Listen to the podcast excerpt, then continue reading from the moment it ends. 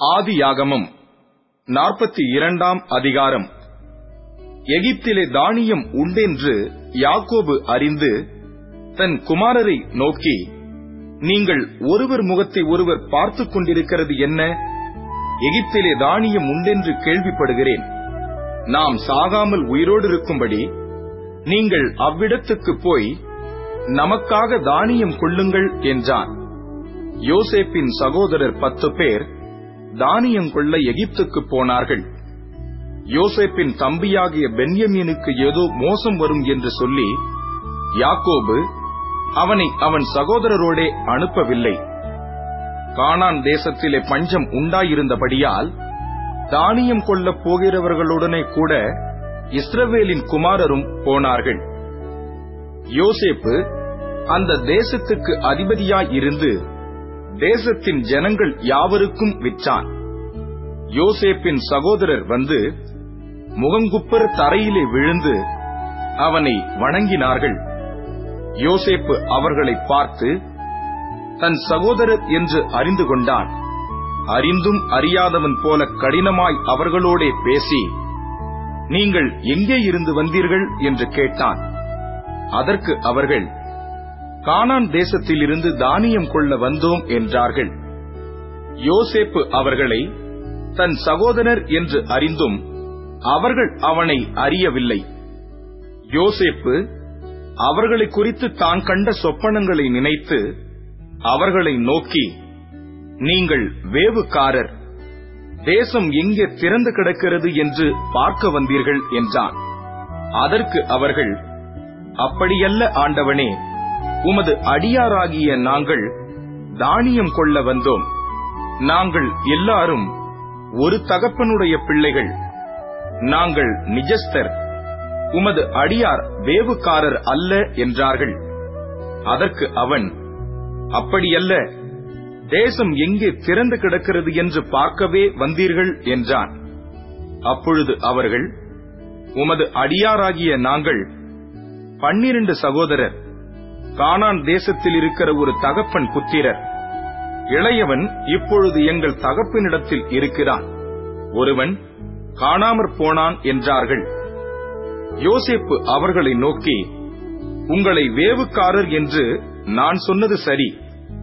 உங்கள் இளைய சகோதரன் இங்கே வந்தாலொழிய நீங்கள் இங்கே இருந்து புறப்படுவது இல்லை என்று பார்வோனின் ஜீவனைக் கொண்டு ஆணையிட்டு சொல்லுகிறேன். இதனாலே நீங்கள் சோதிக்கப்படுவீர்கள். உங்கள் சகோதரனை அழைத்து வரும்படி உங்களில் ஒருவனை அனுப்புங்கள்.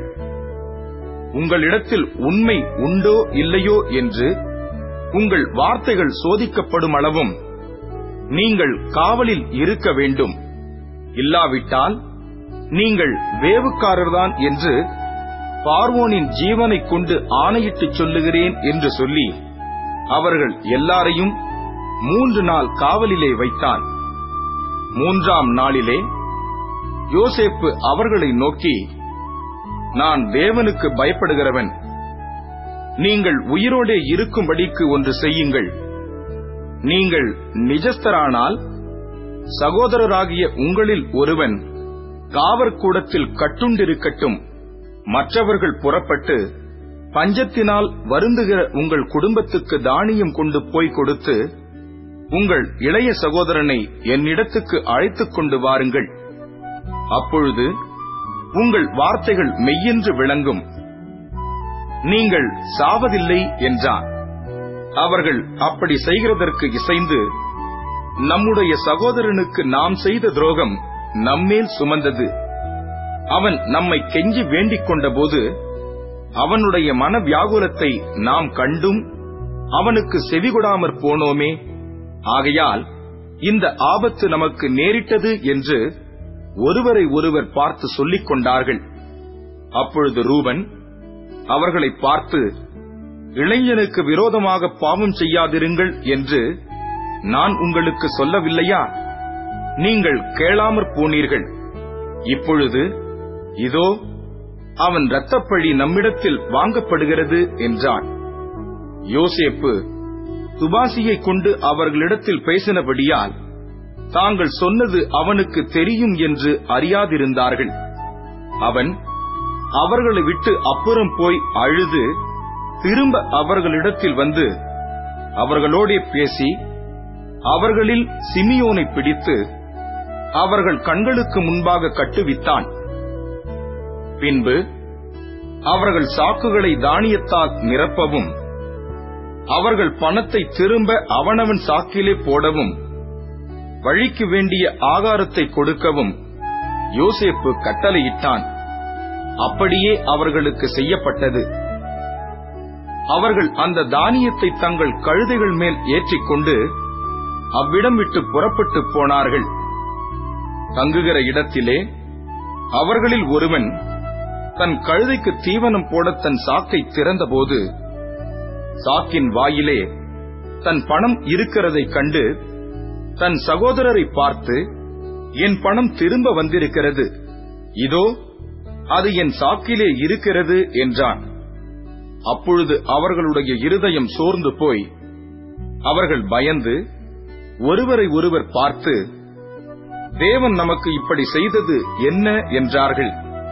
அவர்கள் கானான் தேசத்தில் உள்ள தங்கள் தகப்பனாகிய யாக்கோபினிடத்தில் வந்து தங்களுக்கு சம்பவித்தவைகளை எல்லாம் அவனுக்கு அறிவித்து தேசத்துக்கு அதிபதியாயிருக்கிறவன் எங்களை தேசத்தை வேவு பார்க்க வந்தவர்கள் என்று எண்ணி எங்களோட கடினமாய் பேசினான்.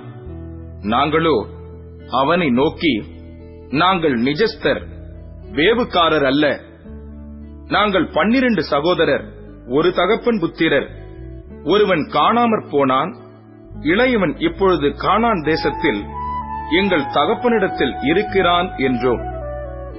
அப்பொழுது தேசத்தின் அதிபதியானவன் நீங்கள் நிஜஸ்தர் என்பதை நான் அறியும்படி உங்கள் சகோதரரில் ஒருவனை நீங்கள் என்னிடத்தில் விட்டு பஞ்சத்தினால் வருந்துகிற உங்கள் குடும்பத்துக்கு தானியம் வாங்கிக் கொண்டு போய் கொடுத்து உங்கள் இளைய சகோதரனை என்னிடத்தில் அழைத்துக் கொண்டு வாருங்கள்.